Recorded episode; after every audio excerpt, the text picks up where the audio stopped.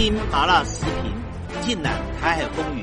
大家好，欢迎来到一言堂，我是秋意。喜马拉雅的朋友，大家好，也跟大家拜个晚年。在春节期间，台湾最关注的一个议题，就是美国众议院的议长麦卡锡会不会来访问台湾？这个问题势必会在台海引起极大的关注，也造成极大的波澜，甚至使两岸统一可能提早实现。我第一个问题要来谈的是，麦卡锡会不会来访问台湾？我的答案是一定会。为什么？五个原因。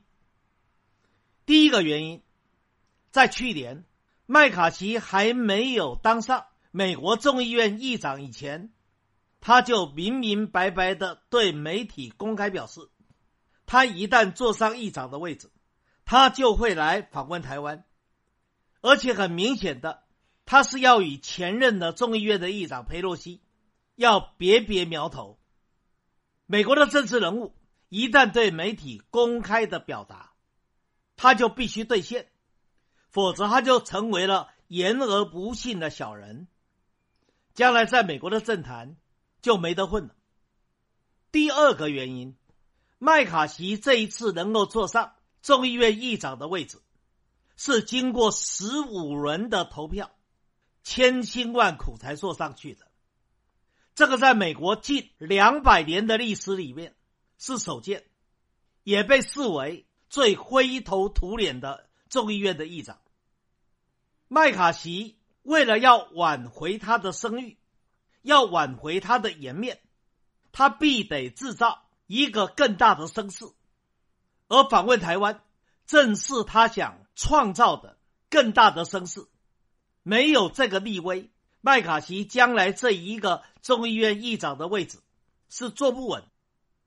第三个原因，麦卡锡就任众议院议长以后，他的第一件工作就是在众议院成立了中国特别委员会，摆明了他是反共的，他是抗中的，他是保台的，摆明了他非常关注中美博弈。非常关注两岸的问题，而他既然成立了中国特别委员会，关注两岸，关注中美，而且信誓旦旦的表达他要来访问台湾。如果到时候没来，你叫他这个委员会将来怎么运作？第四个原因，麦卡锡早就说过，中国特别委员会的第一次会议。要在台湾召开这个委员会啊，有二十个众议员参加，其中十二个共和党，七个民主党，再加上一个麦卡锡，而且麦卡锡已经向中国特别委员会的参与的众议员提出了邀请，邀请他们大家联袂到台湾来访问，到台湾来开议，话都出去了。邀请都出去了，那就不是只有麦卡锡一个人的问题，他牵扯到的是二十个以上美国众议员的问题。麦卡锡已经骑在虎背上，他根本没有办法下来了。第五个问题，那更要命了，麦卡锡是新任的美国众议院的议长。美国的众议员的任期是两年，所以明年的二零二四年是美国的大选年。不但美国的总统要改选，美国的众议员、参议员也要改选，州长也要改选。而这是麦卡锡为了保证他能够连任，风光的连任，而且蝉联众议院议长的宝座。他当然必须要造势啊！他没有造好事，他明年怎么连任？他有什么资格蝉联众议院议长的宝座呢？基于以上的五个理由，我大胆的推断，麦卡锡访问台湾的行程铁板钉钉，他一定会来。我接着要谈的第二个问题：麦卡锡什么时候会来？依照美国媒体的报道，说麦卡锡是今年的春天会到台湾来。我认为这个时间点是错的。美国的众议院或者说美国国会的开议应该是三月初，然后一直开到七月底或八月初休会。也正因为如此，所以去年佩洛西窜访台湾是选在八月初，美国休会的期间。麦卡锡是美国新任的众议院的议长，他最重要的任务。是主持美国众议院的议会，所以在众议院开议期间，麦卡锡若丢下了他应该主持议会的责任，跑到台湾来访问，一定会引发批评，说他正事不干，到台湾去作秀。所以麦卡锡如果要到台湾来访问，只有两个时间点，第一个时间点就是在三月初。众议院开议之前到台湾来，另外一个就是七月底八月初，众议院休会期间到台湾来。现在如果说是三月初，众议院开议之前到台湾来访问，那他都还没有正式众议院的议长敲过议事锤，主持过议会，他来台湾的意义不大。至少要跟裴洛西别苗头，那就有了差距了。一个连议长的位置都还没有坐热，连议事锤都还没有正式敲过的人，以议长之尊到台湾来访问，你认为会创造比裴洛西更大的声势吗？所以我推断，麦卡锡一定会等到。众议院的议会休会期间，他才会到台湾来访问。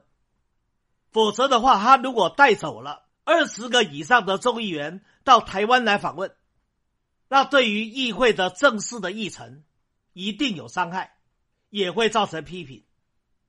所以我由此推断，麦卡锡访问台湾的时间应该是在今年的七月底八月初，跟去年裴洛西。访问台湾的时间差不多，这才叫做别苗头，才称为两者之间的交锋。我第三个要谈的问题，就是麦卡锡如果到台湾来，他会做什么？记得去年裴洛西来的时候，遮遮掩掩，躲躲藏藏，到台湾来的言论也非常的保守。这一次麦卡锡。如果要超越佩洛西，他就得加码。而他已经提到，他要带着中国特别委员会的众议员的成员一起到台湾来，还要在台湾开第一次的委员会。他的言论笃定比佩洛西要更加的挑衅。那至于阵仗，那就不要谈了。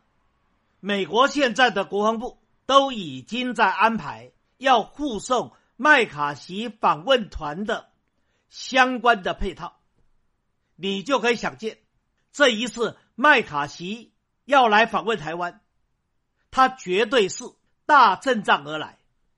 而在过程里面，中国特别委员会要开议，那笃定必须有石破天惊的议题。什么是石破天惊的议题？我先卖个关子，我们往后再谈。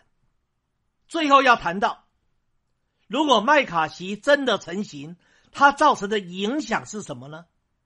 那这个影响就大了。去年裴洛西来访问台湾，引起了解放军对台湾大规模的围岛军演，一举突破海峡中线，给台湾岛内的台独势力造成极大的震慑效果。这一次，麦卡锡来势汹汹。踩两岸的红线，踩得更加的严重，大陆不可能没有反应，解放军的动作只会加码，不会缓和。那至于要如何加码呢？解放军如果只踩围岛军演，那恐怕造成的威慑效果不够了。那如果要突破围岛军演，那解放军会做到什么程度呢？这是一个非常值得深思与讨论的问题。